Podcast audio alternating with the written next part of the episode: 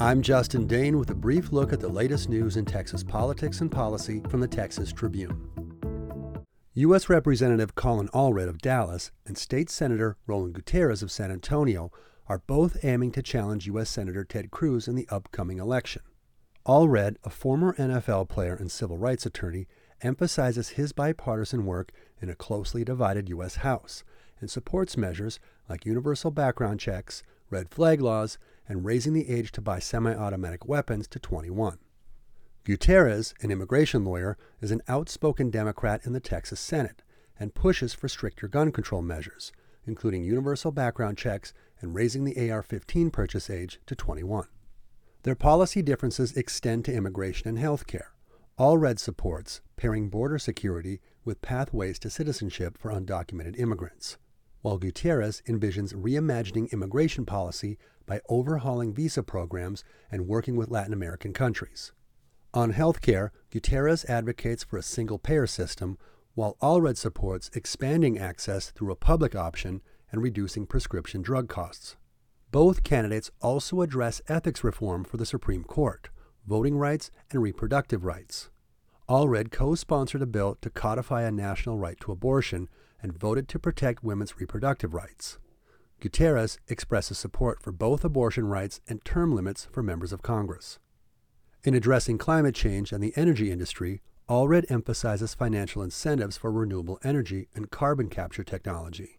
Gutierrez similarly supports renewable energy leadership in Texas while ensuring a transition for oilfield workers and backing tax credits for oil companies investing in renewables and a carbon tax. Their stances on key issues such as gun control, immigration, health care, ethics reform, and climate change differentiate Allred and Gutierrez as they compete for the opportunity to challenge Senator Ted Cruz in the upcoming election. Texas farmers are grappling with the impacts of climate change, including prolonged droughts and intense heat waves that have led to substantial losses to their crops. To combat these challenges, some farmers in the High Plains region are turning to regenerative agriculture and organic practices. Although only a small percentage of Texas farms, 383 out of nearly 250,000, are certified organic, the hope is that these sustainable practices will help conserve water and maintain healthy soil amid the state's growing heat and dryness. Regenerative practices involve principles like maintaining soil health, using cover crops, and minimizing soil disturbance through reduced tilling. Farmers who adopt these practices expect to see improvements in their farm's productivity and resilience over time, although it can take several years for the benefits to fully materialize. For instance, some farmers are giving their crops more space during planting to establish cover crops that protect the soil from drying out, while others are growing winter cover crops to retain moisture and reduce soil erosion. Despite the challenges, many farmers believe that regenerative agriculture offers a viable path forward to address water scarcity, soil health, and crop resilience due to a changing climate.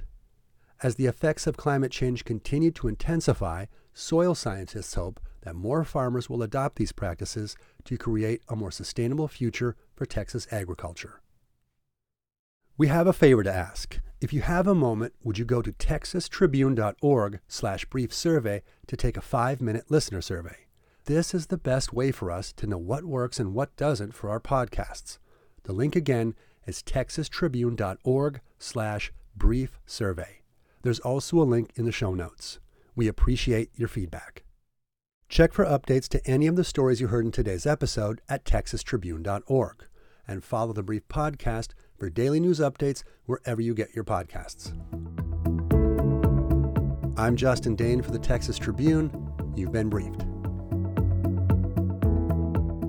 Today's brief is brought to you by DHR Health. DHR Health Level 1 Trauma Center in Edinburg, Texas provides the highest level of patient care to four counties in the Rio Grande Valley with state of the art technology, groundbreaking research, compassionate care for each patient, and is the largest health system south of San Antonio. Find out more at dhrhealth.com. The wait is over. The Texas Tribune Festival is now live. Join us September 21st through the 23rd in downtown Austin for more than 100 unforgettable conversations about politics, policy, and the day's news.